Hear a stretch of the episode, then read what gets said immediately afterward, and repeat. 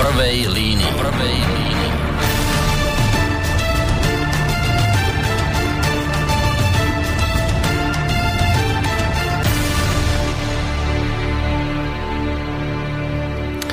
Príjemný ponovembrový podvečer vám v týchto chvíľach e, prajeme vážení poslucháči z relácie v prvej línii, pri ktorej počúvaní vás víta Boris Koroni. Na úvod také dve technické poznámky. Prvá je tá, že prosím vás ospravedlňte trošku zníženú kvalitu zvuku v mojom podaní, lebo nie som úplne zdravotne celkom fit, takže ten hlas nebude úplne ideálny. Budem sa trošku namáhať, ale to nevadí. Druhá technická poznámka je toho razenia alebo toho typu, že vysielame dnes v takom trošku netradičnom čase, pretože mnohí veľmi dobre viete, že, že v tomto čase vždy takto vo štvrtok krátko po 18. hodine 30. minúte, minúte sa vám z tohto miesta prihovára z Rádia Slobodný vysáč pán doktor Ludvík Nábielek s jeho reláciou opony, respektíve konvergencie, ale momentálne má naozaj vážne rodinné problémy, ktoré mu bránia už niekoľko týždňov vysielať túto reláciu. Schýľuje sa samozrejme už na dobré časy, vyzerá to tak, že možno budúci týždeň by sme sa už mohli v tomto štúdiu stretnúť, ale keďže ho tu dnes nemáme, rozhodli sme sa, že využijeme tento čas eh, na dnešnú reláciu v prvej línii, ale ono je to vlastne také zvláštne, eh, lebo teraz ako tak nad tým rozmýšľam, tak ono vlastne vzniklo také čaro nechceného, že a to teda v tom zmysle, že my sa dnes predsa len k tomu pánovi doktorovi Nábielkovi nejakým spôsobom dostaneme, predovšetkým cez jeho oca, lebo aj s jeho menom e, sa spája naša dnešná téma. Tá bude dopredu, predznamenávam, naozaj mimoriadne, mimoriadne smutná, možno miestami až nervy drásajúca. Niektorí z vás si možno spomínate na to, že my sme si dali v tomto roku taký záväzok, e, Eh, že keď si teda pripomíname v tomto roku to polokrúhle 75. výročie Slovenského národného povstania, tak uh, sme si povedali, že počas tohto roka vám viackrát uh, budeme proste vysávať relácie k tejto dejinej udalosti. Uh, a že v tých reláciách, ktoré vám postupne budeme prinášať, by sme radi priblížili málo známe udalosti, alebo teda konkrétnych ľudí, ktorí síce mimoriadným spôsobom sa zapísali do dejín SMP, ale ako si na nich zabúdame. Doteraz sme v tejto relácii hovorili napríklad o ženách a mládeži v Slovenskom národnom povstaní, priblížili sme si podrobnejšie históriu vzniku a samotnú prácu Slovenského slobodného vysielača, Jednu reláciu sme venovali polným a partizánskym nemocniciam. No a dnes e, tento seriál tém rozšírime opäť o jednu tému, ktorá až tak veľmi známa nie je, respektíve možno známa je, ale v súvislosti s SMP a teda hlavne s tým, čo sa dialo po jeho potlačení, sa táto téma až tak často neobjavuje, tak sme si povedali, že vám ju priblížime, hoci naozaj bude to veľmi smutné rozprávanie, miestami možno až morbídne rozprávanie, ale je to súčasťou našej histórie a treba to spomenúť, treba to vedieť, aby sme sa z histórie poučili. O čo konkrétne pôjde, akú tému dnes otvoríme, nebudem to hovoriť ja, ja to nechám na môjho hostia. som veľmi rád, že po kratšej pauzičke tu oproti mne opäť sedí. Už by som ťa pomaly tak nazval, že naša dvorná historička, Daniela Baranová, to je bývalá, eh, bývalá historička múzea, som ti chcel povedať historička, bývalá historička, prepač, múzea Slovenského národného povstania tu v Banskej Bystrici. Dobrý večer ti prajem. Dobrý večer prajem aj ja. Musíme no, si to odľahčiť, lebo téma bude vážna. Bude však, no, tak no. nepreháňal som však o malú chvíľu poslucháči zistia, prečo to teda obaja tvrdíme.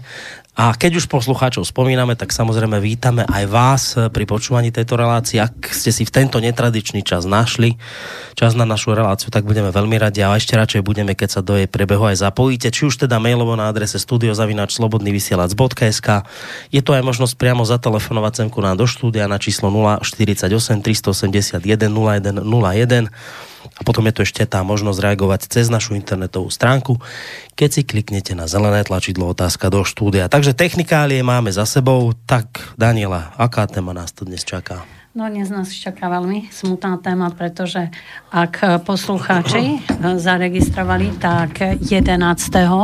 novembra v rámci spomienky na veteránov vojny, tak, tak tentokrát sa v Banskej Bystrici stretli pri pomníku v Kremničke, ktorý stával architekt Dušan Jurkovič, zároveň prešiel aj rekonštrukciou, tak prvá fáza rekonštrukcie mhm. prebehla a e, dal sa do pôvodného stavu tak, ako pôvodne mal byť mal vyzerať, ale e, tento pomník bol postavený v roku 49 a je venované obetiam nacizmu.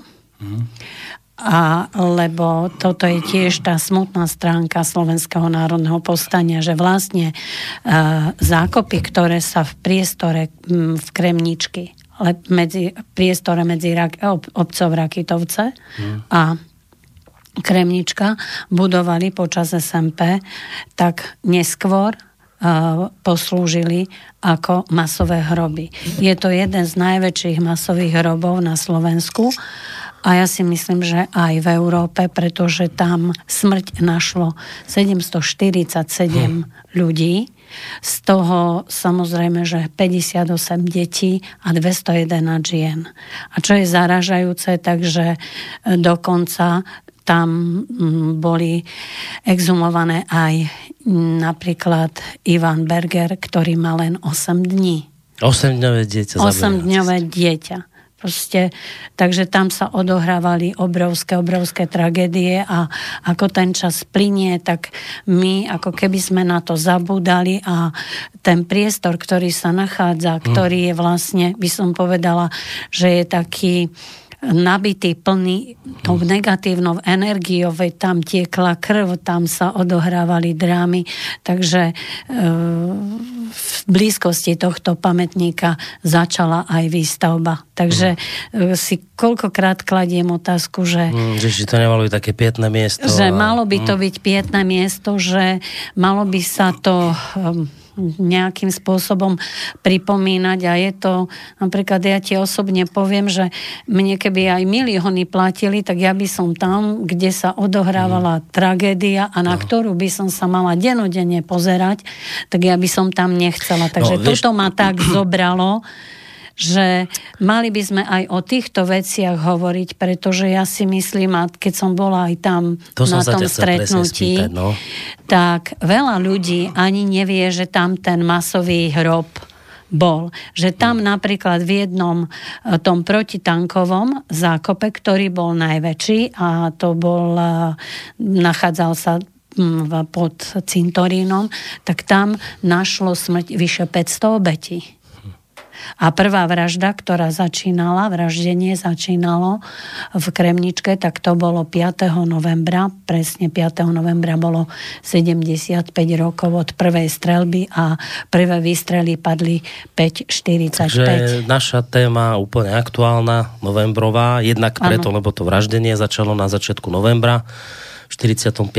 A, a zároveň teraz 11. tam bolo to stretnutie. To stretnutie. Mnohí Bystričania alebo ľudia tu žijúci naozaj ani nevedia, že tuto za Humnami v Kremničke majú jedno miesto, kde, kde sa diali strašné veci popravy. Kde, kde, kde, kde zastrelili hrozným spôsobom, pozabíjali 700, vyše, takmer 750 ľudí.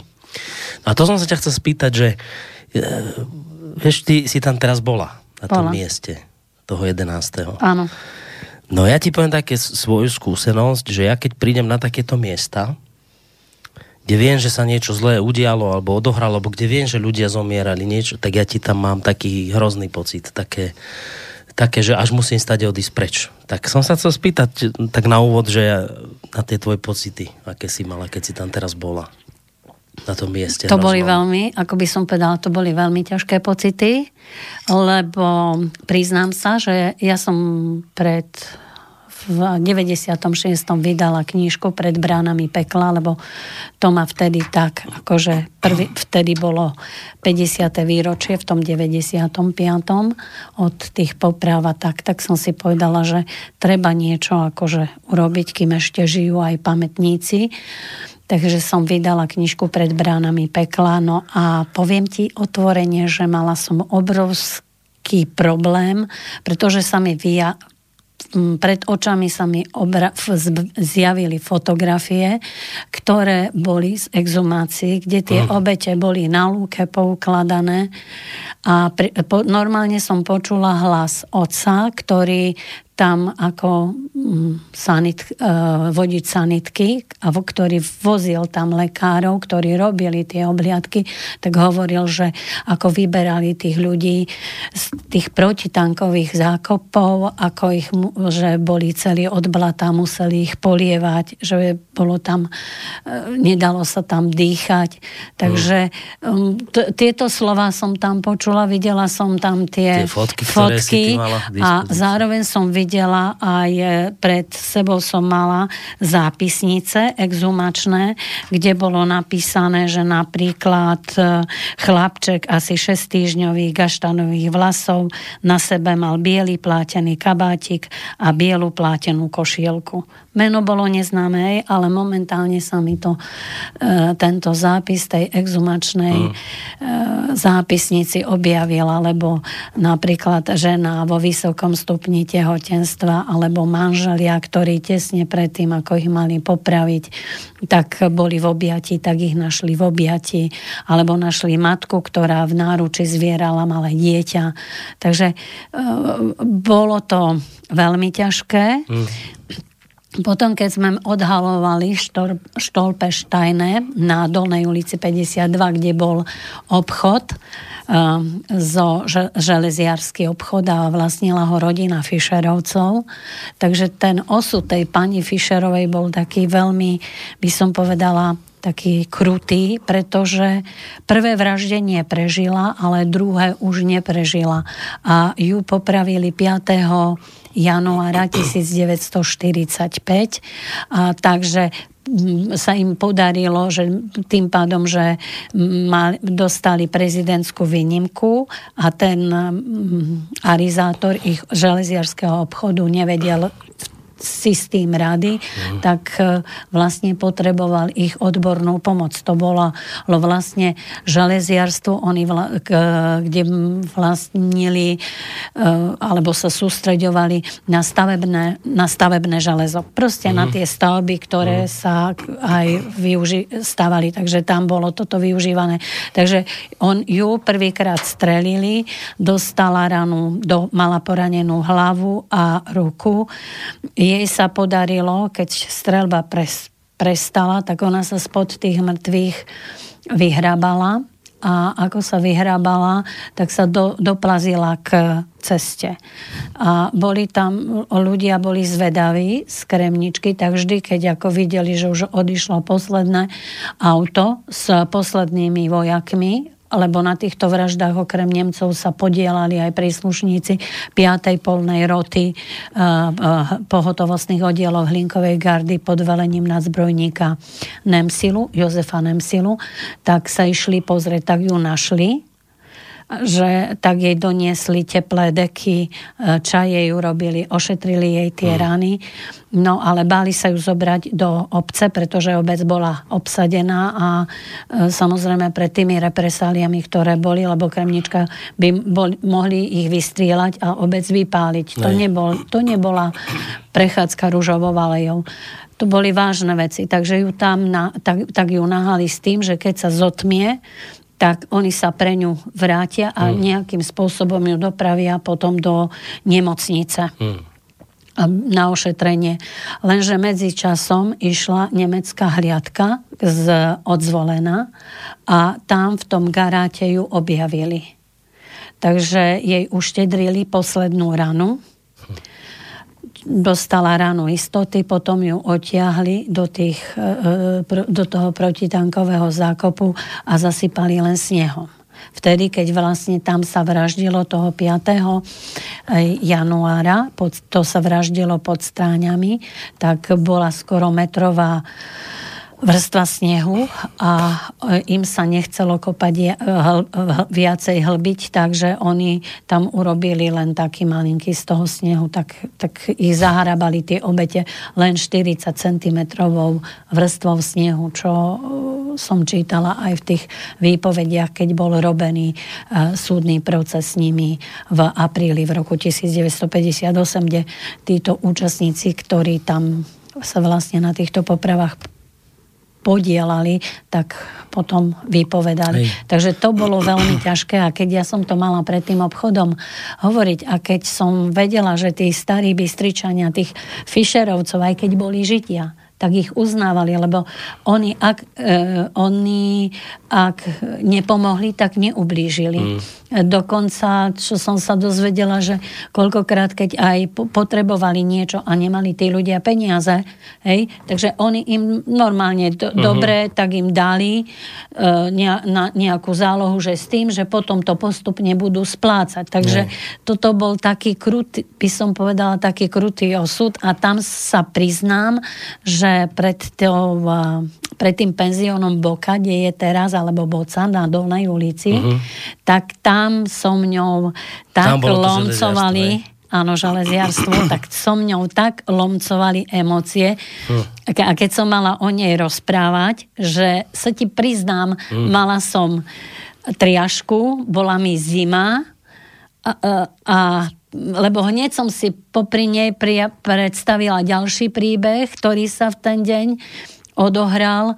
Bol to napríklad príbeh, že dvaja e, čo hovorili ľudia z Kremničky, ktorí, ich ako po, ktorí e, tam z tých domov najbližších boli, tak vyšli hore na strechu, zobrali od, e, odhrnuli škrydlu a pozerali sa, mm. že čo sa tam deje ďaleko hladmi. Takže dvom vojakom sa podarilo utiec podľa oblečenia, ako opisovali, takže to mohli byť príslušníci druhej Československej paradesantnej brigády, ktorá e, v, na, sa zúčastnila bojov Slovenského národného povstania, že e, t, t, zahájili po nich palbu, jedného dostali, ale tomu druhému sa podarilo utiec. Mm. a hral a, e, a hodil sa na zem a hral sa, že je mŕtvy. A keď už odchádzala nemecké auto s veliteľom e, Kurtom Defnerom, ktorý bol veliteľom Einsatzkommanda 14, ktoré vlastne tieto represálie na Slovensku spolu so Sicherheitspolizeit a Sicherheitsdienst plus Freiwillige Schutzstab, to boli naši a plus Nemci. Gestapo plus gestapo a plus pohotovostné oddiely Hlinkovej gardy, tak e, odchádzali tí, títo Nemci, tak on si myslel, že ho idú zobrať, tak vyskočil, tak im rovno skončil pod samopal. Hm. Tak ho zastrelili. Takže prišli mi tieto príbehy na no. rozum. Potom mi prišli príbehy uh, francúzských partizánov, ktorí prešli uh, krstom, uh, krstom ohňa prístrečne a nakoniec skončili 20. januára v 45. roku v, v Kremničke. A takýchto príbehov je Aj. strašne veľa, hej, že prvá vražda bola 5. 5. novembra. E, druhá vražda bola 20. novembra Ďalšia... A to sa vždy bavíme o stovkách ľudí, to nie, An, že, že 5-10. To, nie, to, nie. Však keď to bolo 740 ľudí, tak to, to ich byli po stovkách tam áno. zabíjali. Takže napríklad najviac, najväčšia krvavá dráma sa odohrala 12. decembra 1944, kedy popravili m, tam e, skoro 300 obetí. 300 ľudí za, 300 za jeden deň. ľudí za jeden deň, hej. A teraz uh, začínali s strelbou 5 hodín 45 a končili 9.45. Takže za ten čas stihli um, toľko to veľa ľudí uh, zavraždiť. A ten scenár bol taký, že vlastne oni ich zobrali z väznice Bansko-Bystrickej a autobusom ich viezli E, im napríklad oni ani nevedeli, že idú. Takže im povedali, že idú na práce do Nemecka. Na, na práce do Nemecka im povedali, a, alebo že idú na ďalšie, že idú budovať nejaké opevnenia, lebo to už vlastne v tom čase sa začali na východe približovať aj oslobodzovacie jednotky, Takže oni si zobrali tie najnutnejšie veci, prešli pár e, kilometrov od Banskej Bystrici a tam, kde e, zabočilo autobus na tú polnú cestu, kde bol Agátový hájik a tam jednoducho prišiel povel, odozdajte veci. No a museli podozdávať veci a po, ako hovorili tí, tí ľudia, ktorí to pozorovali, takže pri tejto prvej vražde, pri tomto prvom vraždení toho 5. novembra sa im niektorým podarilo dostať na okraj obce a pozorovať. Uh-huh lebo ešte vtedy nebola uzavera, pri tom prvom nebola uzavera a pri tých, prvý, pri tých prvých streľbách tak ešte nebola uzavera obce. Hmm. Potom už keď sa začalo rozvidnievať, tak už nastala uzavera, tak sa nedalo. No tak tam, že ich po desiatých, aj čo bolo vo výpovedi, tak ich vždy brali po desiatých. A teraz e, tí ľudia museli tam čakať, medzi tým sa odohrávali hej drámy, že čo hovorili mi aj tí, e, ktorí počuli, takže do dediny jasne bolo počuť krik, keď mm, kričali, že mamička moja, nedaj ma. Hej, tie deti, keď brali tým matkám tie malé deti, tak, alebo, takže mamička moja, nedaj ma, lebo e, ženský hlas počuli pre Boha, veď ho zachránte, veď je to dieťa. Mm, takže ta, ta, tam tým, keď aj tí ľudia rozprávali, to bolo niečo hrozné. Potom sa to rozšírilo a aby to, aby to bolo akože tak v utajení, hej, lebo hneď sa to rozšírilo po blízkom okolí, že tam sa začalo strieľať, tak potom, keď sa odohrávali tie vraždy a tam sa vlastne vraždilo od toho 5. novembra a posledné obete zastrelili 17. marca 45, hmm. tak už bola vždy uzavera obce. To znamená, že tí ľudia z tej obce nesmeli výsť lebo by ich boli e, zastrelili. Proste, takže to boli, to hovorím, to boli hrozné časy, keď aj tí ľudia, a keď sa aj e, my rozprávali, tak e, mali slzy v očiach, že, to, že my si to teraz nevieme predstaviť. My to bereme tak nejako, že to išlo mimo nás, že ale si myslím, že takéto veci by sme si mali E, mali pripomínať a hlavne, keď tam boli aj tie nevinné obete. A jediné previnenie bolo, že bol treba, treba žiť. Hmm. Hej? Alebo že bol Róm. Tak už 8-dňového ho boli Tak už 8, 8-dňové dieťa bolo treba, no, hovorím, zabiť. Čo ešte ani nevedelo o svete nič. Ja som vrál, že sa dnes dostaneme aj k, k Ludvíkovi Nábielkovi, ale nie tomu, ktorý tu nás vysiela, ale k jeho otcovi. On to konec koncov tiež v jednej z týchto relácií, ktoré tu nás má spomínal. Jeho otec bol jeden z tých, ktorí po vojne exumovali. Jeho otec bol dokonca jeden z tých, ktorí sedeli vo väznici. Inak, keď by ste chceli vedieť, že ktorá to väznica bola, Bystričania, tak to je tak, kde dnes krajský súd, tá Áno. pekná budova veľká, taká, teraz ju nedávno opravili, tak to je väznica, kde vlastne oni sedeli. Jeho mali aj popraviť, potom ale na výni výnimku, a to možno potom povieme prečo, on to dokonca aj sám povedal, že ešte aj Tiso sa zastal, ho, aby ho nepopravili, ale čo je dôležité, že potom Nábilkov otec vlastne robil tie exumácie, keď vykopával tie mŕtvoly, tak tam objavil tých, s ktorými on sedel, sedel. Vo, aj to v celé, toho v tých francúzských partizánov, že to, to sú také veci, ja som si ja som si ti našiel taký článok, kde Lučo Nábielek hovorí tieto, tieto, záži, tieto, tieto, tieto skutočnosti opisuje, vyšiel v pravde. A toto, čo si teraz ty hovorila, ako to celé prebiehalo, tak len prečítam takú krátku vec, že ako to vyzeralo pri tých popravách, tak píše sa, že zvyčajne v skorých raných hodinách im otvorili okienka na celách. Veliteľ SS-man Miller čítal mená väzňov, ktoré sa museli zhromaždiť na chodbe na prízemí so všetkými svojimi vecami. Potom ich naložili do väzenského čierneho autobusu a zakrytých nákladných aut. Hovorili im, že idú na roboty do Nemecka. Približuje spomienky svojho otca Ludovíta, 62-ročný Ludvík Nábelek z Banskej Bystrice. Muži a ženy z prvého transportu razom pochopili, že do nejakých pracovných táborov nejdú. Čierny väzenský autobus, zakryté nákladné autá zastavili na okraji Kremničky, hnali ich k Gagátovému lesíku, k protitankovému zákopu. Celé okolie strážili nemeckí vojaci a gardisti. Na určenom mieste im rozkázali, aby odložili všetky osobné veci. Medzi zaistenými boli muži, ženy a deti a tiež aj matky, ktoré mali svoje die- deti v perinkách. Už pri tom, ako im začali odkladať osobné veci, nastal medzi nimi veľký nárek a začali volať o pomoc opísal jednu z popráv vo svojej výpovedi v archívnych záznamoch múza SMP Gardisa Oswald. Všetci zaistenci si museli ľahnúť dolu tvárou na zem, postupne ich v skupinkách odvádzali k zákopu, strieľali ich do tyla a zhadzovali doň.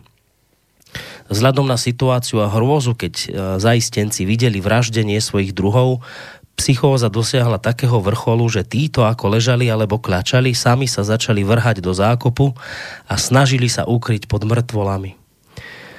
Toto mal vypovedať ten gardista Oswald. Situácia sa vrahom vymkla spod kontroly, obete sa na dne hádzali jedna cez druhú, začali preto do nich páliť všetkými zbraňami spolu s gardistami. Tak toto, vážení poslucháči, to, že Nemci nám toto robili. A ešte spolu so Slovákmi, gardistami. No.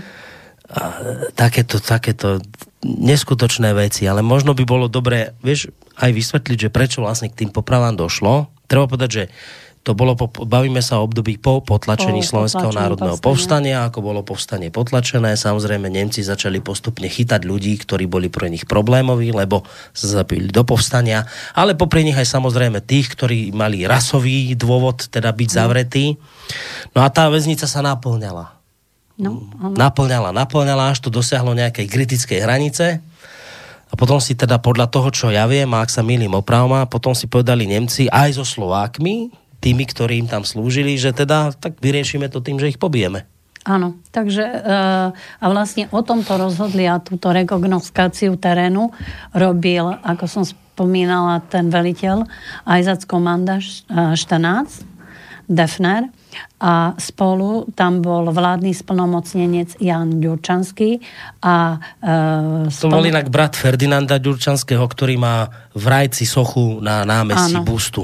Áno. No tak prosím pekne, to bol brat tohto, ktorý má bustu na námestí v Rajci. Takže, ten, takže Jan Ďurčanský o tom rozhodol a ešte e, pre splnomocnenec pe, pohotovostných oddielov Hlinkovej gardy pre pohronskú župu Vojtech Košovský.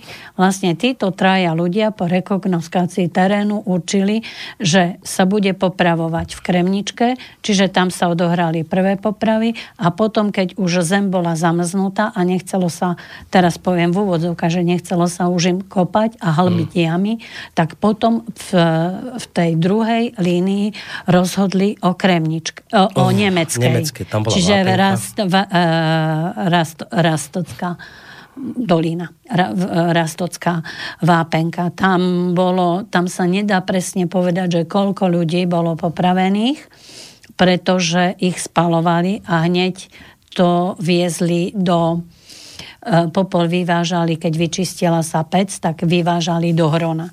Takže e, t- tam sa to pohybuje e, do tých, že údajne tam bolo okolo 900 obetí popravených, ale nedá sa to presne akože identifikovať, lebo keď som si aj robila, tak vlastne z Bansko-Bystrickej väznice tam bolo vyvezených do Nemeckej, to je predsa len vzdialenosť, tak ich bolo vyvezených okolo 300. Uh-huh. Tých, týchto 300 zaistencov, ale e, tam ich že vraj skončilo viacej, pretože napríklad aj tu, aj v Kremničke, hej, nie len všetci zaistenci z Bansko-Bystrickej, e, by som povedala Sedri, budem hovoriť, lebo Bystričania to volali Sedria vtedy v tom čase, takže e, nie všetci tam boli popravení z tejto Sedrie, uh-huh. ale boli aj tak, že napríklad bola robená razia, vo vlaku a ten nemal si v poriadku doklady, mm. alebo niečom, niečím si bol podozrivý, tak ťa hneď zaistili a odviedli, e, a odviedli ťa, keď sa popravoval, tak ťa odviedli do... Za toto iba, že som nemal doklady? Nemáš doklady, nemal si doklady alebo niečo. Takže mnohí ľudia aj takýmto spôsobom, e, že boli ako nepriatelia štátu a režimu, tak skončili e, v protitankovom zákope alebo skončili vo vápenke v nemeckej. Takže e, tá, tá doba bola, by som povedala, veľmi tak veľmi ťažká, veľmi krutá a e, mali by sme si to tak niekedy aspoň tie obete tých nevinných, lebo napríklad vie, ja koľkokrát som sa zamýšľala hej nad tým, že viem pochopiť, dobre, bol si, ne, bol si nepriateľ režimu, hej, berem to. Mm. Ale neviem pochopiť a nikto mi to nevie vysvetliť, ani ktorí sa týmto zaoberajú, ani, e, ani kňazi. Keď som položila filozofickú otázku, ale odpovedzte mi na otázku, toto všetko viem pochopiť. To, to by som Hej. si vedela vysvetliť. Ale čo urobili tie deti v tých perinkách? Čo urobili tie malé deti, ktoré ešte len začínali žiť? Toto, toto mi nikto nevie um, prosto vysvetliť, že jediné previnenie bolo to, že som sa ja narodila židovskej mame, alebo uh, proste, ale to, to je podľa mňa absurdné. A pritom si uh, hovorím, že na jednej strane, a čo ma zarážalo, keď som e, o týchto veciach sa bavila, keď som tieto veci študovala, že predtým, ako sa niečo udialo, tak i, i, išli do kostola. Ale veď ja keď idem do kostola, alebo keď tak mne tam nekážu vraždiť, veď tam je Božie prikázanie, nezabiješ, to bolo porušené. Napríklad jeden z týchto vrahov sa e, väčšinou oni mali takú obľúbenú bansko krčmu na Dolnej e, ulici, to bola krčma pani Rumanovej. Mm. No a tam, keď skončili, tak si potrebovali ovlažiť hrdla, tak jeden z nich, e, ktorý vraždil, tak sa doslova e, chválil tým, ako, e, ako povytrhával zlato e, z chrupu, e, potom sa chválili, ako znásilňovali tie mladé židovské dievčatá, no, že aj tí starí štamgasti, ktorí tam sedeli v tých krčmách, v tej krčme, tak im to nebolo jedno, že to boli také perverznosti. A oni sa s tým s tým mhm. doslova uh, chválili, hej, alebo napríklad uh, sa chválil, keď bola, bolo vraždenie, tak to bolo 20. novembra, tak oni sa chválili s tým, že spod tých mŕtvol, voliek sa vyhrábal malý dvojročný chlapček. No a ten, vola, ten, ktorý to urobil, ten bol aj vlastne popravený, volal sa Alexander Lichtnecker. No tak ten vytiahol pištol a e, mu prestrelil ústočka. Jedným, jednou stranou líčka mu prešla gulka a druhou mu vyšla. On sa z toho smial ako... Chválil sa večer pri pri tom v krčme. Áno, v krčme. To, že to... malé dieťa, ktoré sa vyhrabalo, lebo ano. nezomrelo hneď, tak sa vyhrabalo dvojročné dieťa spod ano. mŕtvol, tak on sa večer v krčme chválil, že tohto chlapca ešte potom ano. dostrelil. Hej, ale vieš, da, ďalší paradox je ten, že vlastne oni číslo e, tí e, Slováci podpisovali mlčanlivosť, o, mlčanlivosť hovoriť, no? hej, že hm. chápeš, takže podpíšem mlčanlivosť, že nebudem, čo sa tam odohrávalo, rozprávať, takže do obeda strieľam, potom sa to tak pochovávali alebo zahrabávali ich väčšinou do tej jednej, pol druhej, hej, a večer ideš do krčmy a tam sa už chváliš, takýmito hrdin, e, v úvodzovkách povedané hrdinskými činmi. Takže to hneď vyšlo... Ešte sa rehotali na tom, som čítal, že aké tam boli nervy drásajúce, lúčenia. Oni sa, oni sa rehotali na tom, ako plakali mami, že im idú deti zabiť. Áno. A teraz počujete, že toto ja chcem, ja teraz nechcem tu provokovať, ale, ale všetci tí, ktorí teraz hovoríte, že za sa tu bolo skvelé, tak aj toto počúvajte, že, alebo aj toto bola tá história. Aj toto sa dialo za Tisa. Lebo tí gardisti boli, to, to boli, to boli tí, ktorí ten režim mali držať nad vodou, chrániť ho. No, tak to robili gardisti toto. Toto robili Slováci Slovákom.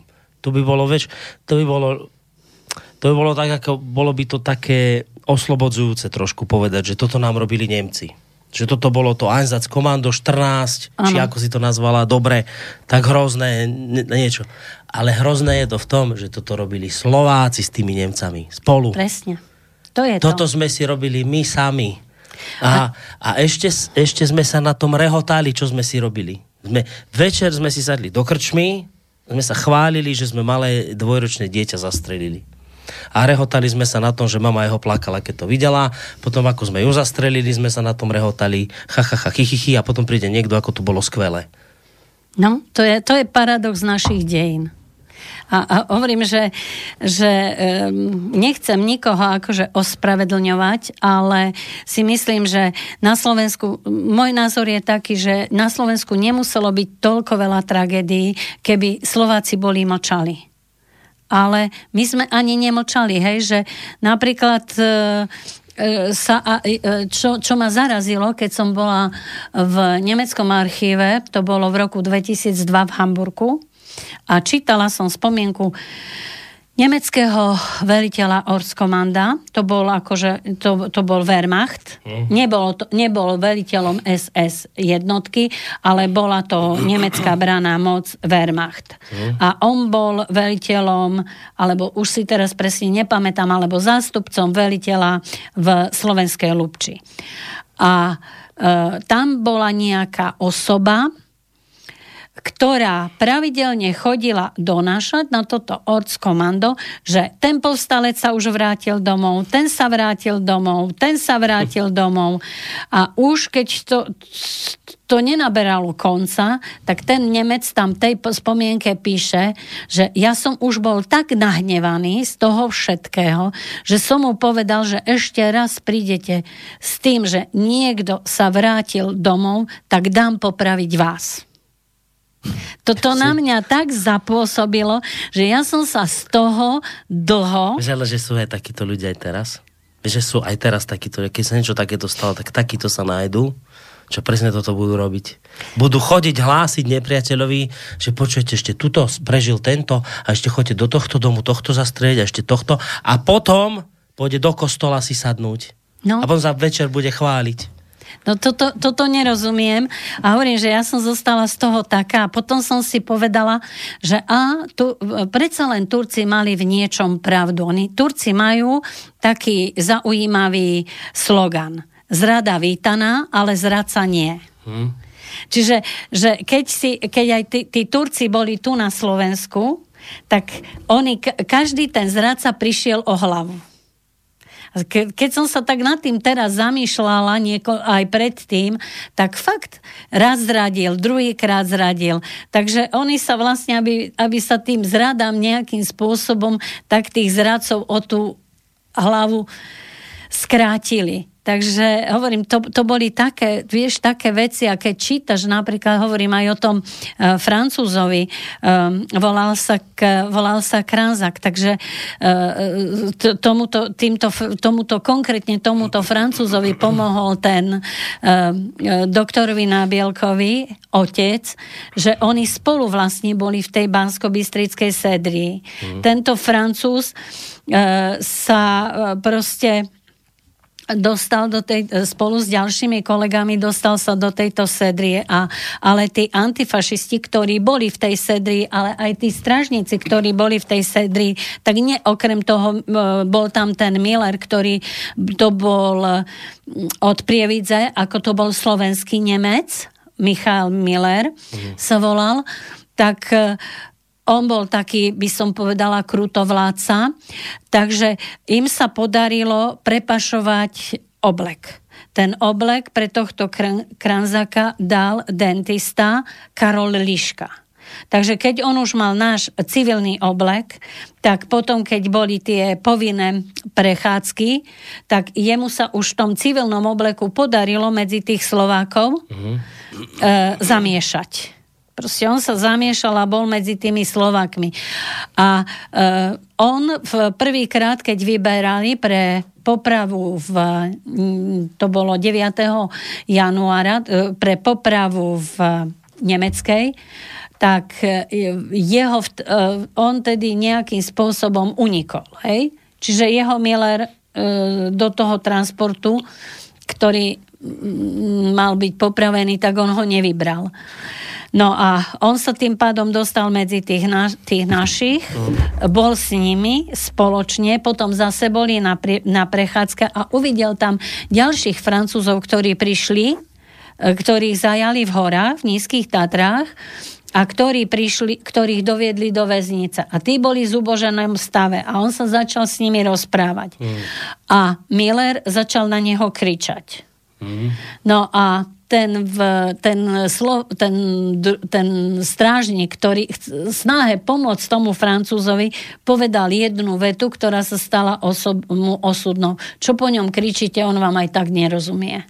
Mm-hmm. No a, to, a potom bol spolu s tými um, mm-hmm. kamarátmi toho 20. Um, uh, 20 januára v 45. popravený. Či to bola potom... vlastne nejaká... Je, počka, to bolo v nemeckej či v Kremničke? To bolo v Kremničke. V nemeckej poprav... tam, tam sa popravovalo, v nemeckej sa popravovalo prvá taká nie veľmi veľká, tak začalo sa už s popravami okolo 6. januára v, veľa, potom to bol, potom také veľké popravy prebiehali, najviac bolo popravených tam 9., 10. a 11. Tak, už potom to, im sa už nechcelo tých väzňov prevážať, takže... Uh-huh tam sa popravovalo v tak, tak hromadne do, do toho 11., čo sú aj záznamy, tak tam sa popravovalo do toho 11. A tu, januára. A tu v Kremničke teda od novembra do marca si Do hovorila. marca, áno. Čiže tam si mal, tam boli napríklad tohoto 20. novembra e, boli v Kremničke popravení aj členovia e, britskej misie, ktorí sem prišli na v rámci operácie Amsterdam, to bola Chaviva Rejková, áno, to sme ako spomínali. Adela Robinsonová, e, Štefa, Rafael Reis, e, pardon, Rafael Reis, e, ktorý vystupoval pod menom Štefan, Štefan Rice. Takže o, a boli potom po identifikovaní a prevezení. Hmm. Čiže okrem Francúzov tam boli Rusi, boli tam Chorv- Chorváti, boli tam Ukrajinci, Rumuni, Bulhári. Dokonca bol tam popravený aj nemecký vojak e, z 26. pancierovej e, jednotky, ktorá bojovala lebo odmietol, stria, odmietol sa zúčastňovať na, na vraždení. Bol aj identifikovaný po vojne. Takže mm, aj účastníci Slovenského národného povstania, tých tam bolo strašne veľa. Napríklad bola tam zavraždená v 12. decembra, kedy bola tá masová vražda, tak tam bola popravená rodina eh, obchodníka Vanču potom, eh, ktorý, pod, ktorý po stránke materiálnej, ale aj finančnej s povstalcom, ktorý no. vlastne vo svojom obchode ukrýval aj Židov, ukrýval aj ruských ranených partizánov. Zase niekto, ako no, hovorili Bystričan, no. bonzol, hm. použijeme taký výraz, takže celá rodina tam, tam skončila. Potom tam skončili napríklad odbojári z Banskej šťavnici, Galnerová, Gverková, e, deti predsedu Revolučného národného výboru z z Banskej Šťavnici, Zora a Jan Abrahamovci. Proste tam, tam ve, veľa ľudí. A podarilo sa, hovorím, identifikovať do, to, tak okolo 382 ľudí a tých, ktorých sa nepodarilo identifikovať, tak niektorých tých ľudí si tie rodiny odviezli uh-huh. domov. Tí, ktorí nemali nikoho, tak tí sú potom pochovaní vlastne tam v tej Kremničke. Sa rozhodlo, že potom sa tam postaví po vojne mm, mm, pomník a tam sú, tam sú v troch radoch tí mm-hmm. ľudia e, v tom priestore ako pochovaní. Čiže to sú, ale na, hovorím, tam boli aj Rómovia, napríklad e, tam bolo popravených 64 Róm, e, Rómov z Tisovca, to boli Rómky a deti malé a dokonca tie, tých ani nezapísali do knihy zaistencov, proste, lebo to pre nich bola nejaká kategória, neviem to nazvať, uh-huh. aká, takže oni žiadnu zmienku nená, žiadna zmienka sa nenájde, len k ich, keď bola identifikácia, tak ich, tí, ktorí boli si tam napríklad z Klenovca alebo z Tisovca identifikovať, lebo veľa ľudí tam skončilo aj z Tisovca, aj z Klenovca, proste z celého Slovenska. Tam boli obete aj zo Zlatých Moraviec, proste celé Slovensko Dokonca tam boli aj e, chorvátsky židia e, e, rodina Hofova, ktorí boli chorvátsky židia. popravení, Češi tam boli popravení. Proste, hovorím, tá, to obrovské množstvo. obrovské množstvo, hej, aj keď si to zobereš aj podľa náboženstva, tak ten paradox, že bolo tam hodne aj katolíkov povraždených, evanielikov, právoslávnych, grékokatolíkov, no, z tohto izraelského náboženstva, ale dokonca tam boli zavraždení aj dvaja Mohamedáni. Ale teda asi najviac, môžeme povedať, že asi, asi najviac Židov tam. Asi najviac Židov, najviac to... Židov. Lebo tu, e, e, napríklad pri tých prvých popravách, čo som vychádzala z mm. väzenskej knihy zaistencov, tak tam väčšinou boli Židia. Hej? Hmm. Potom už toho, to, toho, 5. Novembra, toho 5. novembra, tá prvá, prvá vražda, hmm. ktorá hmm. bola, tak tam boli väčšinou Židia. Potom toho 20. novembra, tak tam už boli aj e, priami účastníci e, SMP, ktorí e, potom boli tam napríklad e,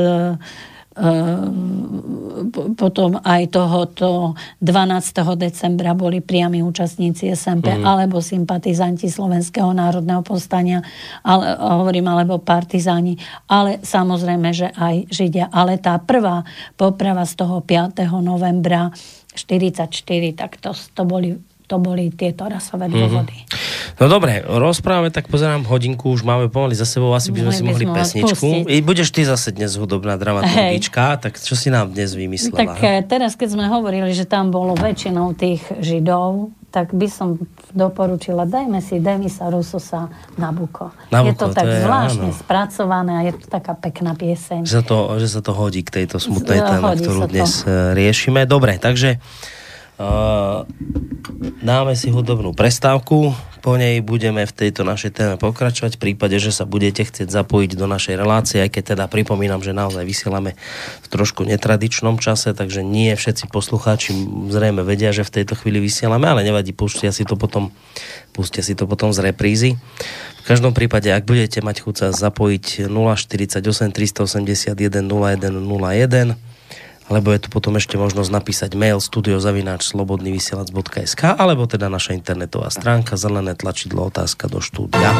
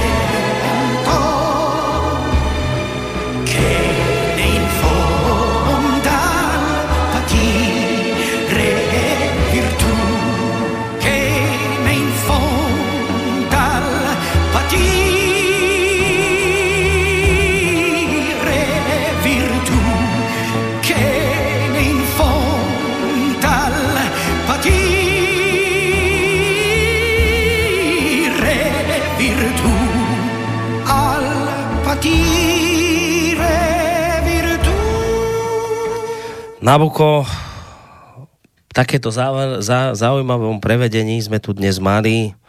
Ďaká môjmu dnešnému hostovi, ktorým je e, Daniela Baranová, bývalá historička Múzea Slovenského národného povstania tu v Banskej Bystrici, s ktorou sa rozprávame o zverstvách, ktoré sa diali. Tuto, my sedíme v Banskej Bystrici, tak naozaj, čo by kameňom dohodil v Kremničke. Dnes to ľudia, či už Bystrici, ale možno aj z inokadiaľ poznajú Kremničku predovšetkým vďaka krematóriu, ktoré Áno. tam je. Asi to krematórium ne, nevyrástlo na tom mieste z týchto Nie. dôvodov, že to Nie, by bolo nie, nie. nejaké také pietné miesto a niečo podobné. Myslím, že nie. Máme telefonát, tak si daj sluchadla na uši, aby si počula otázku, prípadne názor poslucháča, ktorý zaznie. Dobrý večer. E, Dobrý večer, ja mám jednu poznámku a niekoľko otázok.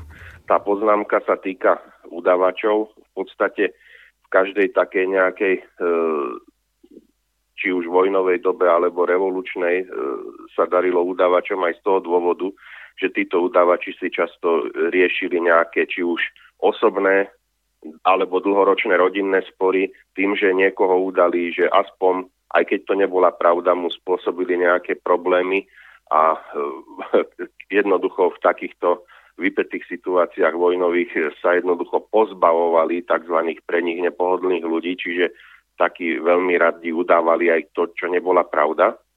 No a v podstate taká otázka, že ako boli vlastne preverovaní e, e, tie e, preverované obete udávania, že keď niekto udal, že mm, či teda bolo preverované, že aha, tento sa vrátil z povstania, prišlo na vás udanie, či to bolo nejak preverované, alebo len tak išiel hneď rovno do väzenia, prípadne na popravu.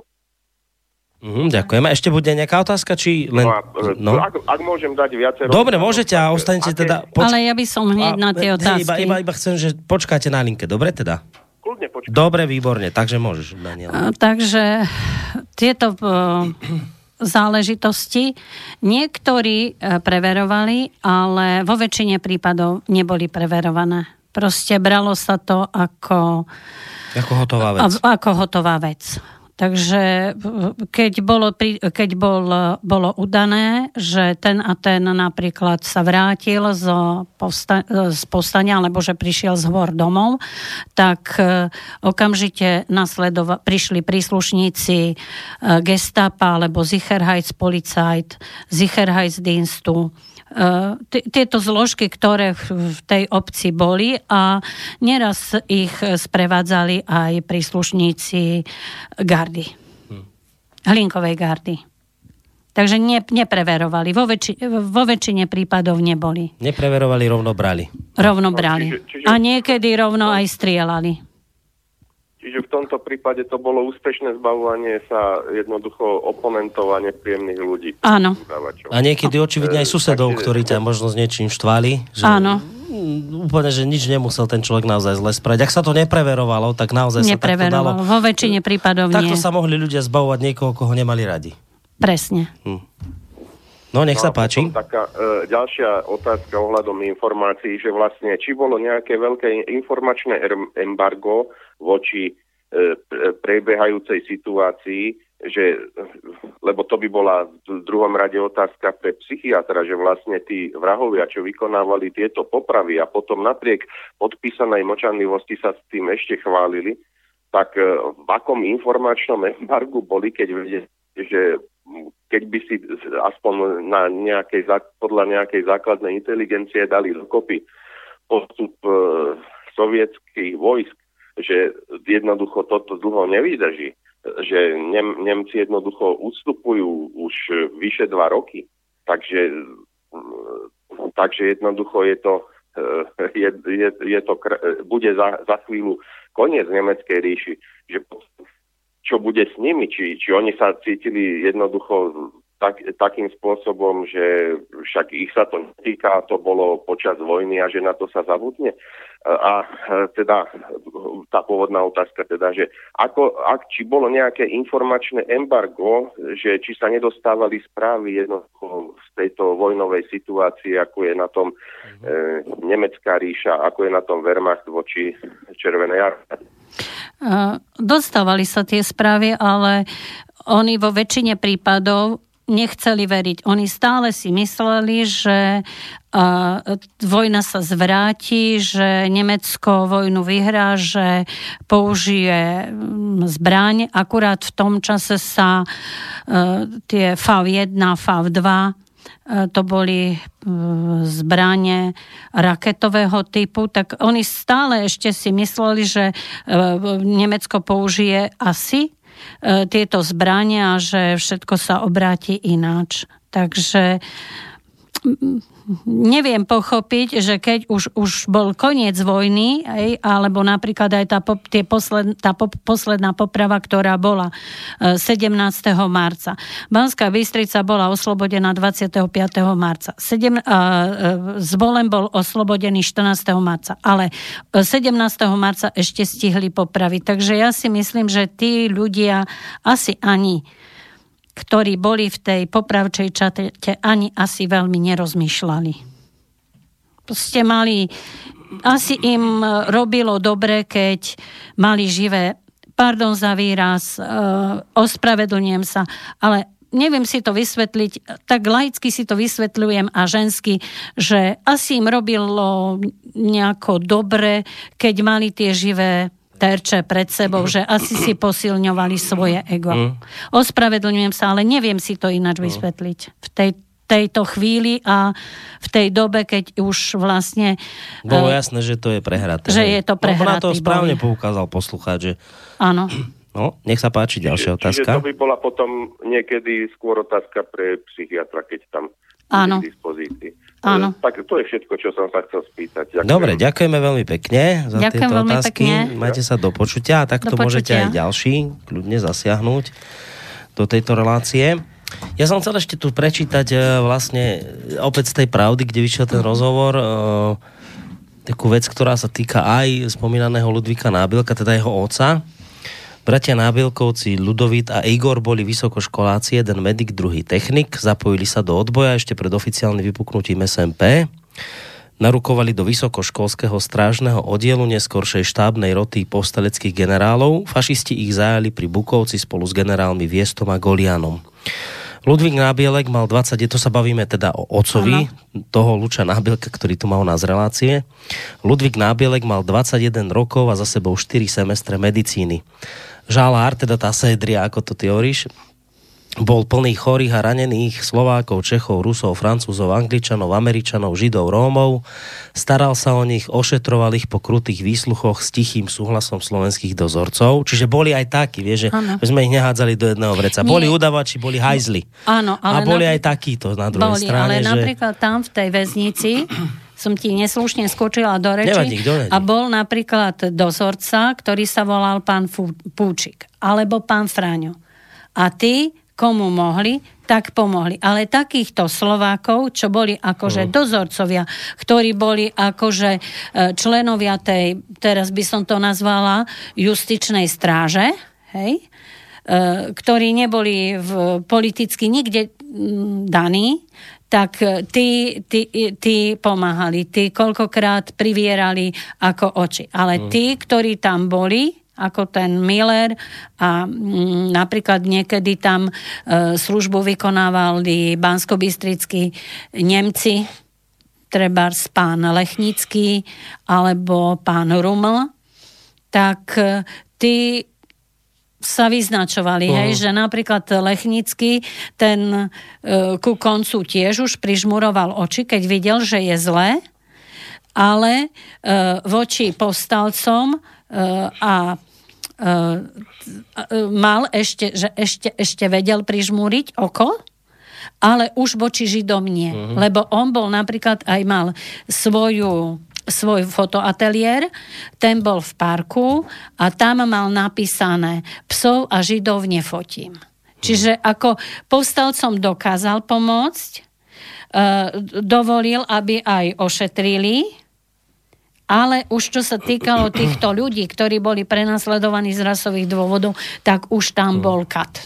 No a takto ošetroval vlastne otec, otec, otec Ludvíka Nábielka rôznych ľudí v, v tej väznici. Mal prístup takmer do všetkých oddelení žalára. Od francúzských partizánov, ktorých ošetroval, sa dozvedel, že ľudí z basy netransportujú do lágrov, ale vraždia v Kremničke. A to ale nie je všetko. Toto tento príbeh spomínal aj samotný Lučo tu u nás v relácii, ale prečítam to. V koncom roka 1944, 29. decembra, tesne po Vianociach, bol uh, otec Ludvíka Nábilka práve na ženskom oddelení, keď ho pristavila slovenská dozorkyňa a vraví mu, vy ste tvrdý chlap, vám sa kolená nepodlomia, vám to môžem povedať. Uh, Nemci vás majú zajtra popraviť. Na zozname boli bratia Nábielkovci a ich bratranec, všetko študenti. A on vraví, že nepovedal som to ani bratovi, ani nikomu z tých, ktorých mali ráno zabiť, aby som ich ušetril od psychických útrap, ktoré som sám prežíval. Tak e, treba povedať, že nakoniec ich nepopravili. Tam bol nejaký problém, že niekto prestrihal nejaké káble a oni Nemci povedali, že kým sa nikto neprihlási, oni budú popravovať a vybrali týchto nábielkovcov. A ono to sa aj, že sa hlásilo to v, správ, v rozhlase Bystrickom a potom sa ľudia, ľudia začali búriť proti tomu až teda nakoniec, a to tiež treba povedať, že keď na jednej strane aj kritizujeme ten režim, na druhej strane treba povedať, že vďaka tomu režimu nakoniec vlastne aj otec Ludvíka Nábilka prežil, lebo dokonca myslím, že sám Tiso potom sa za neho Áno. nejak prihovoril, aby ho teda nezabili, že je to známa osobnosť Bansko-Bystrická a tak ďalej. Potom k tej poprave teda nedošlo. Nie. V ich prípade. Čiže to je tiež taký neuveriteľne proste zaujímavý príbeh. A on potom ešte počas to, tých ďalších rokov niekoľkokrát unikol zvláštne smrti. No prežil to nakoniec, ale už ako sme spomínali, tí jeho kolegovia o vezení, tí francúzskí partizáni, tých nie. A tých musel potom on vlastne po vojne vyhrabávať, vykopávať, identifikovať. No, že to bolo strašné niečo. To že... bola hrozná doba. To bola doba, ja by som povedala, plná protikladov, plná paradoxov, proste, že ale stále si myslím, že každá doba je o ľuďoch. Že sa v každej dobe nájdú dobrí a nájdú sa zlí. Že tí, ktorí snažia sa, keď aj vidia, že je zle, ale snažia sa to nejakým spôsobom tak, akože po, pomôcť tým, ktorí sú v tej biede. Hej, že mm, napríklad aj tu, tu v tejto väznici e, sa stalo, že mm, keď že sa podarilo vďaka e, týmto slovenským strážnikom e, z väznice prepašovať ľudí a potom, t, potom ich ukrývali, ukrývali v rodinách. Viacerí, viacerí takých, ktorí boli akože v Slovenskom národnom povstaní, mm. tak ich, tak ich e, takým spo, dokázali nejakým spôsobom mm, prepa, prepašovať, aby ich zachránili. A ja si myslím, že hovorím, tak bola to doba paradoxov a tí, ktorí boli takí by som povedala rozumnejší a ktorí už vedeli, že ten režim končí, že proste tak už sa snažili tým ľuďom e, pomáhať už e, proste mm, nedá sa povedať mm, ako, ale Mo- mohol by tam aj určitý druh alibizmu. Nežili sme v tej dobe, takže ťa- ťažko je. A ja nemám rada, že hovoriť keby a tak. A e, ja som, som tej zásady, že po vojne každý mm. frajter generál. No ale možno, že tam bol aj nejaký určitý druh e, aj takého alibizmu, že ku, ku koncu tej vojny, lebo fakt to už boli vlastne posledné mesiace, posledné záchvevy hmm. a že tí rozumnejší sa, sa, sa snažili, zorientovali, sa zorientovali a no. snažili sa, hovorím, snažili sa, snažili sa pomáhať, že nebo, ne, neboli, v, neboli všetci zlí. Napríklad som spomínala tohoto e, pána Lechnického, hej? Mm. Že e, tak keď mal viesť na e, do zajatia sa dostali zdravotné sestry Červeného kríža z Tisovca. Bola to pani Zdena Krejči a ešte jedna pani, ale som si nezapamätala už meno. A on ich mal ako z bansko sedry, lebo oni boli vo vlaku, ktorý e, bol, sa dostal do Uľamky. A tam v Uľamke pa, e, sa oni ukryli... To je vlastne túto dedina hneď za Banskou Bystricou, smerom na Donovali. Smerom na Donovali. Oni sa tam ukryli v nejakom seniku a bola razia. A počas, uh, robilo, robili, robili to nemeckí polní žandári. Takže uh, pri, doviedli ich do bansko bystrickej sedrie. Normálne ich zapísali všetko.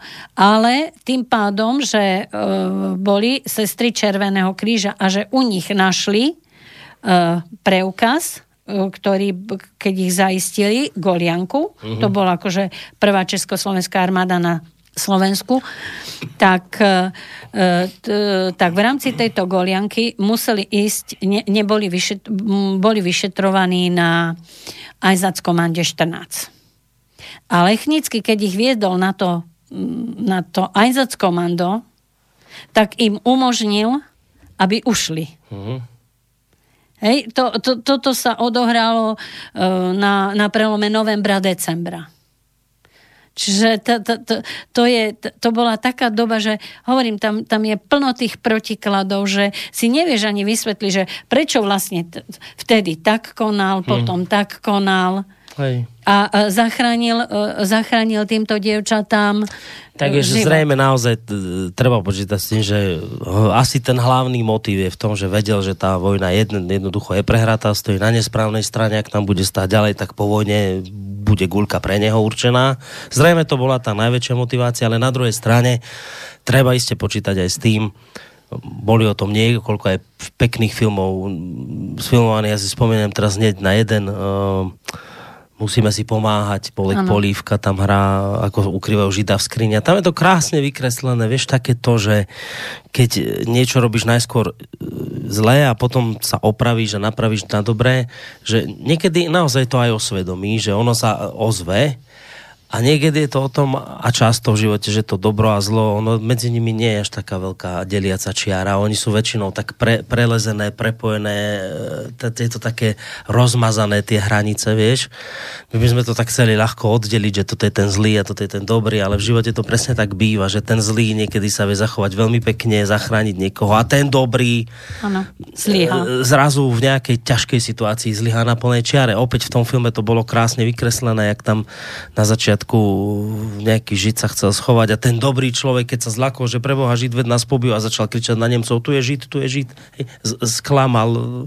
Čiže zrejme treba aj s tým svedomím počítať. To ľudia furt mali a zrejme ono sa ozývalo aj v týchto ťažkých časoch. Aj keď ja tvrdím, že ja by som asi najviac vsádzal na to, že vedeli si vyrátať, že už tá vojna končí a nestoja na správnej strane, tak preto podľa mňa robili takéto v podstate už aj dobré činy. No. Môže byť, ale hovorím, ale nechápem, že, že tu, tu, u niektorých tú zver, zverskosť, ktorú mali, ten sadizmus, hej, že proste, že to, to je zvláštne, to... prepáč, že som ti teraz ja skočil. Ja viem, čo chceš povedať, že to sú ľudia, s ktorými teraz normálne my fungujeme, žijeme, zrejme s nimi sedíme na káve, niekedy na pive, rozprávame sa spolu, smejeme sa niečo. A teraz udeje sa takáto hrozná situácia, že vypukne vojna a tí ľudia z, z, z, zverštejú. Že, že to by si neverila, čo robí nenormálna no- doba s normálnymi ľuďmi, že aké zvery sa z nich stanú, ako z toho hajzla, čo sa tam vytešoval v tej krčme na Dolnej ulici, ano. že strieľa po deťoch. Tak pred vojnou to bol zrejme nejaký asi normálny zamestnanec, slušný asi človek, ktorý si plnil, ja neviem čo, platil dane veci a vypukla vojna a zviera sa z neho stalo, ktoré sa v krčme chvásce a chlastá a rehoce ako pobil deti. No. Čo sa to s tými ľuďmi stane? To je, za, to je, to je... Že ja si myslím, že asi aj chamtivosť, lebo napríklad, e, keď som aj čítala o tom Millerovi, hej, ktorého sme spomínali, tak, že um, ako tých ľudí oberal o to zlato. Tak isto aj títo. Že proste, že ja si myslím, že asi aj nejakú rolu tam zohrávala tá ľudská, ľudská chamtivosť, že a budem to mať a mám to, že ale to neviem zase pochopiť, keď aj tam v tej kremničke varaždili, hej?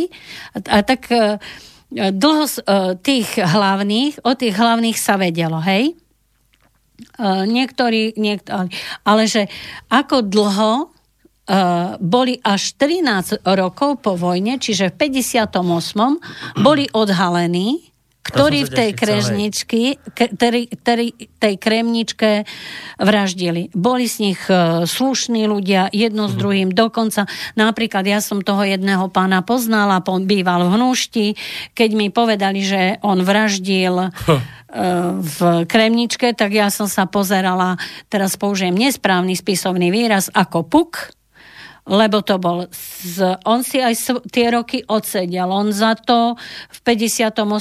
bol súdený, dostal 18 rokov.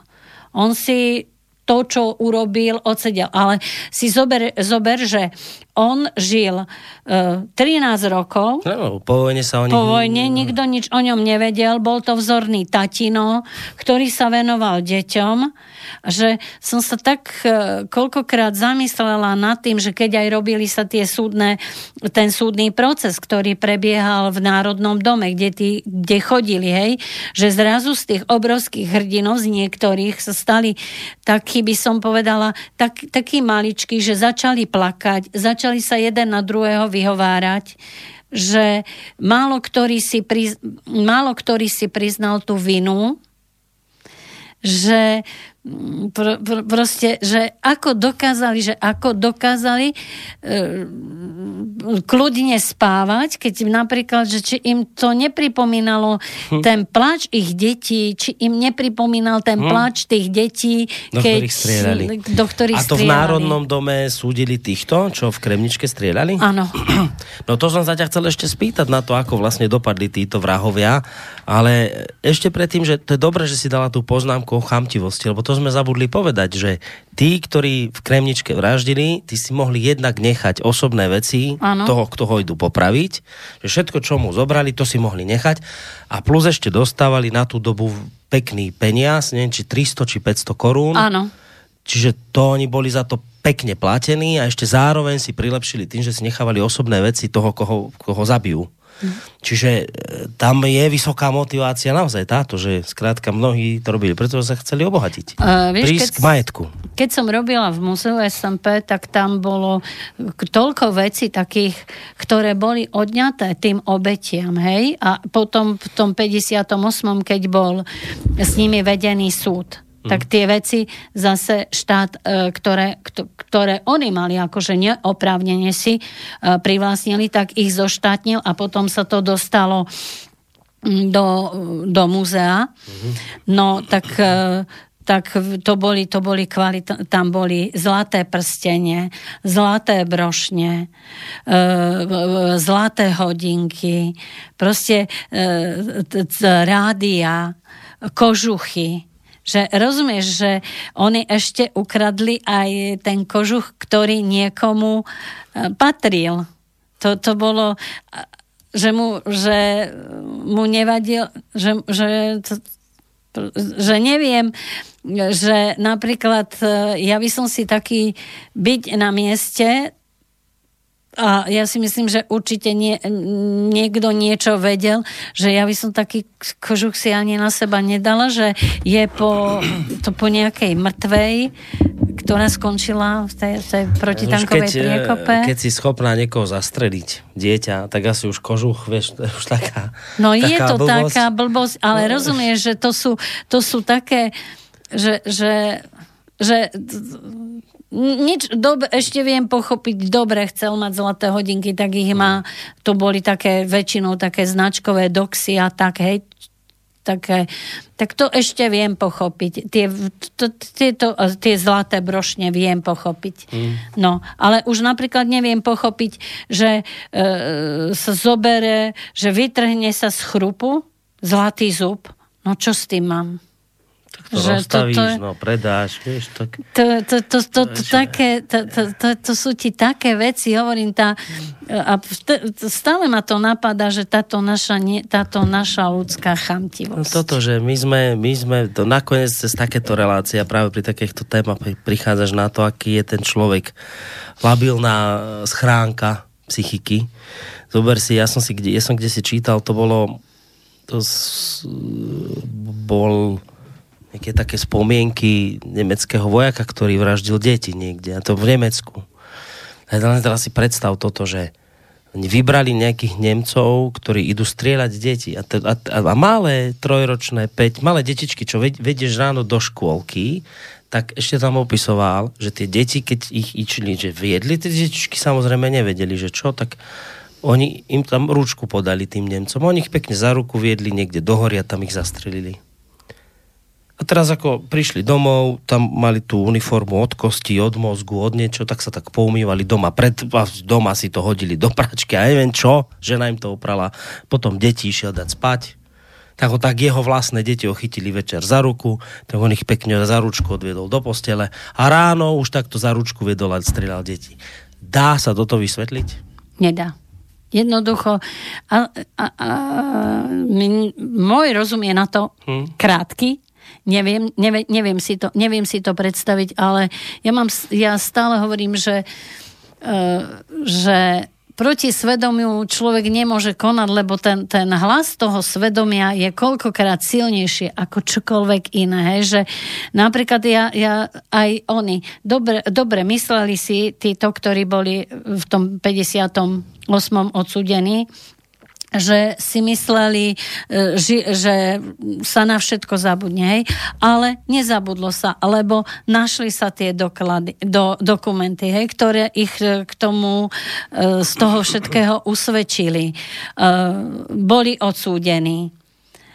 Ale to neviem pochopiť, že, ty, že, že či tých 13 rokov, kým... Nie, Ne, od, kým ich odhalili, že oni si žili odhalili, krásne že, život, že no. či nemali také niekedy k, také výčitky svedomia a či sa niekedy nezamysleli. Ale to už to je taká, by som povedala, taká rečnícka otázka, na to nám už nikto nedá Škoda, že si sa odpoveď. ich to nepýtala, keď hovoríš, že tohto stisovca si poznala. Ja z to, on, býval, on nebol, ale býval v Hnúšti. Ja som sa ho na to pýtala, Ne?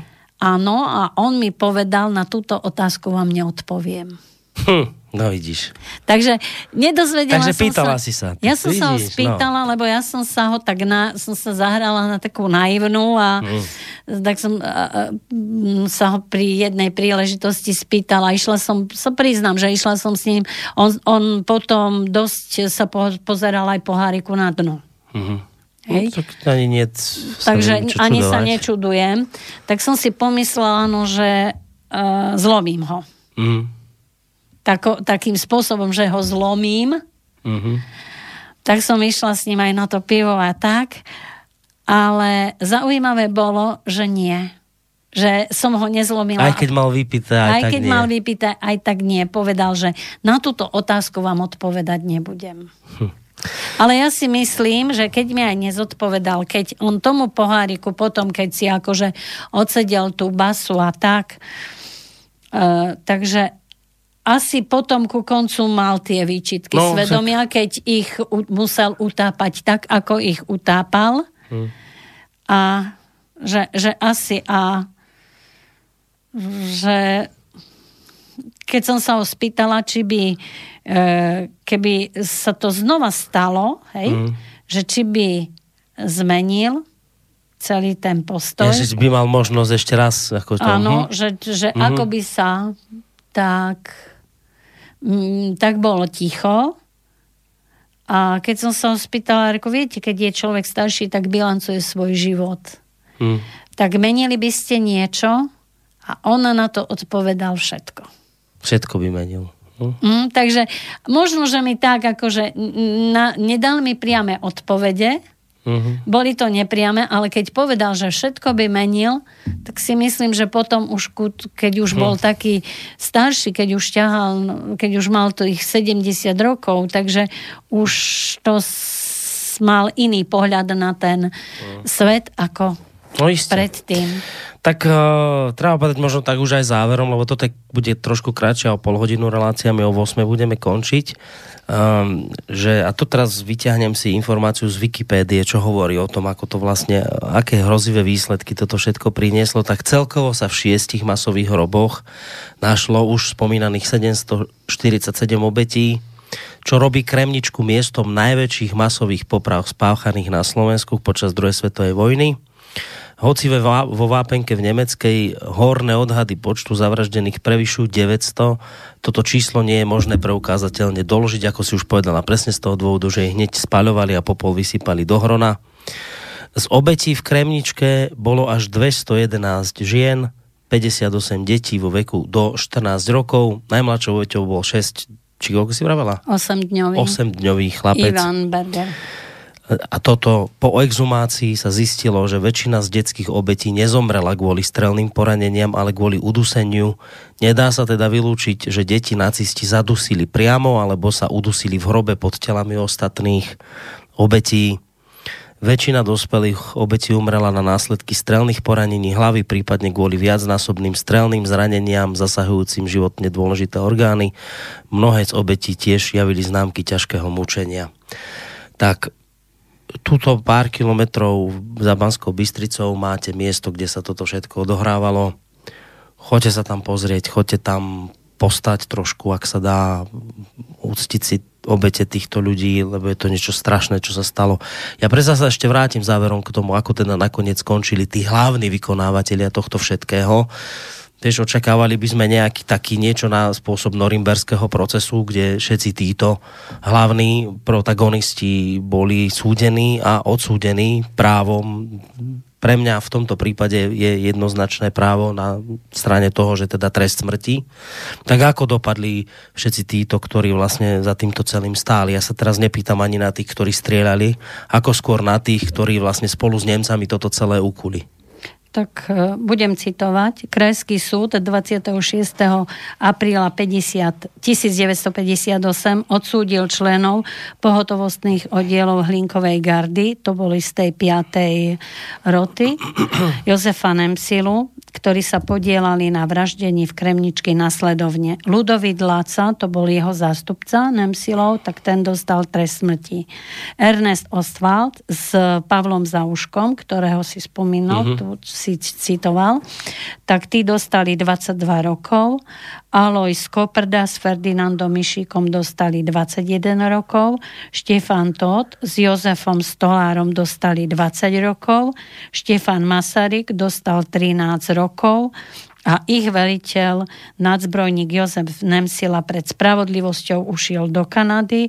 No a pretože podľa Kanada ho odmietla vydať, pretože podľa kanadských zákonov mu trestne hrozil. Mhm. Takže vlastne on pekne sa dožil vysokého Dožil veku v Kanade v, v, Kanade. a tam zomrel ako slušný človek. Áno, tento, tento hajzel prašivý, odporný, hnusný, škaredý. Presne, Nemsila. takže Nemsila.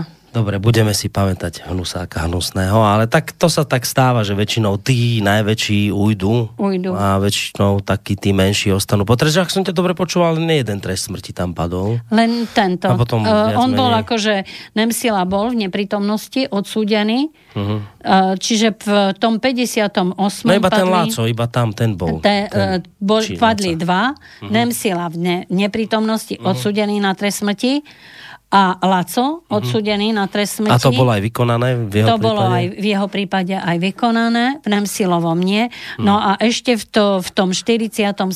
bol v ľudovým súdom odsudený ten Alexander Lichtnecker, pretože jeho povojne, tým pádom, že on bol známa osoba, že sa vychvaloval, tak e, boli do, e, doklady a dôkazy, takže on v 47.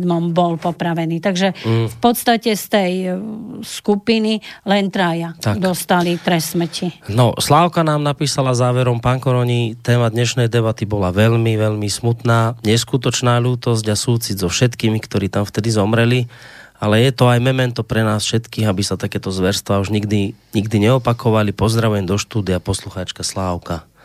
Ďakujeme za tento mail. Veľmi pekne ďakujeme. A my budeme v týchto reláciách pokračovať. My sme si dali taký záväzok, že my to neurobíme tak, že jednodňové oslavy SMP a potom máme na rok vystaráno. My sme si povedali tuto s Danielkou, že my vám budeme počas roka tak sporadicky, keď na to čas vyjde, vždy vám prinesieme nejakú takúto tému, niekedy, ona, ona s tým SMP ťažko nejaké radostné témy prinášať, tam sa naozaj asi veľa nenájde radostných, ale táto bola špeciálne smutná, uvidíme, s čím prídeš na budúce, že čo, lebo tam predpokladám je tých, tých tém, ktoré je nie sú až veľa. tak známe, vieš, lebo my sme sa zamerali práve na to, čo až tak známe nie je. E, Vieš, napríklad e, nie je známe ani o tých e, ľuďoch, ktorí po materiálnej a finančnej stránke zabezpečovali SMP. Napríklad národohospodári, ktorí, s- ktorí stáli na guvernér Národnej banky, ktorý uvoľnil peniaze, ktoré sa z Bratislavy pre, prepravili do Banskej Bystrici. O, o to, t- tieto, tieto veci nie sú o, zná, no, nejako sa akože obchádzajú a tých tém je, by som povedala, veľmi veľa, o ktorých sa vôbec nehovorí, ktoré upadajú do pozadia, že mm, ja si myslím, že im je potrebné venovať Tak, tak. takúto pozornosť a ešte môj názor je taký, že by ešte je tu na našom území jeden veľký masový hrob a to je Nemecka a tam by sme potom v januári mohli niečo ešte tej mm. nemeckej, od, lebo tam sa tiež odohrávali hrozné tragédie. Uh, možno, že ešte Hm. niektoré tragédie bol, boli ešte väčšie ako v Kremničke. Kremničke. Takže by sme mohli aj Mhm. tej Dobre. nemeckej. A priznám sa, že keď som bola v Nemecku a mala som tam pre, v Hanoverska, na Hanoverskej univerzite a sme sa tak bavili, lebo oni robili tí rôzne projekty, hej, k vypalené obci Oradura, tak Nemci sa snažia ako mi povedali, že títo mladí Nemci, že je to pre nich hamba, že oni to berú ako, ako traumu. Takže tam sú aj vyčlenené tie nadácie, ktoré prispievajú napríklad na Lidice, alebo na, ta, tak eh, keď som im hovorila o tom, že na Slovensku po potlačení povstania uh, je, bo, je niekoľko masových hrobov, že je e, že je vypálených niekoľko desiatok obcí. Nechcem zaťažovať ľudí štatistikami, ale keď príde čas, aj to poviem. Takže oni nakoniec povedali, a že tie, tých obetí, ktoré bolo v masových hroboch identifikované, bolo okolo 5304. Takže to je nemalé číslo. Tak mi povedali, že to nebola krajina, ale že to bol masakerland. A vtedy mi tiež vypadli slzy, že cudzí sa tak pozreli a našu malú krajinu označili, že to bol masakerland. No, žiaľ Bohu, je očividné, že tém budeme mať dosť, takže ja sa s tebou samozrejme nelúčim nejak nadlho. Budeme sa počuť opäť. E, Podľa toho, čo si povedala, skôr to vyzerá tak na začiatok budúceho roka, možno práve o tej nemeckej. Dobre, tak na dnes ti ďakujem veľmi pekne. Ešte nás čaká jedna pesnička záverečná, ktorá by možno bola takou dobrou bodkou za týmto všetkým, o čom sme tu rozprávali. Tak čo si nám vymyslela Vybrala na záver? tú pesničku Flaving Hope. Je to o tých rajských vtákov, ktorí odleteli akože Hmm. do raja tak a žijú v miery, v pokoji a v krajine, kde sú šťastní. Takže možno, že aj tie duše tých ktorí takým strašným spôsobom zišli z tohto sveta, tak sú v tom raji a pozerajú sa na tie naše žabomyšie vojny, ktoré my tu vedieme. Mm. Uh, túto pesničku poznáte hlavne vtedy, keď spadlo lietadlo v Hejciach, ano. tak vtedy sa tak dosť často hrávala. Um, to poviem, čo som povedal už v tejto relácii. Choďte sa tam pozrieť, ak môžete, do tej kremničky. Pre Bystričanov to nie je tak ďaleko a pre tých, ktorí to ďalej je, tak keď budete mať cestu okolo z Banskej Bystrice, tak tam, kde je krematórium, to je vlastne na konci ano. Banskej Bystrice, už smerom na zvolen, to tam nájdete veľmi a ľahko. Už ho budú Môžeš... vidieť aj z cesty, lebo je pekne upravený Čiže a je to tam to všetko niekto... áno, vykosané a veľká vďaka patrí hlavne mestu Banská Bystrica a pani Pelikánovej. A s všetkým zástupcom. Tak si tam okrem iného, teda keď tam postojíte, tak si prečítate tam aj taký nápis na tom, na tu tom pamätníku. stojíme.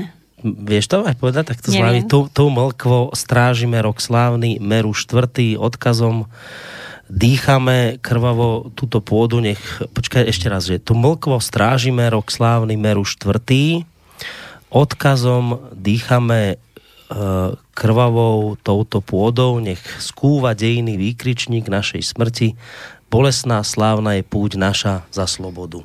Ano.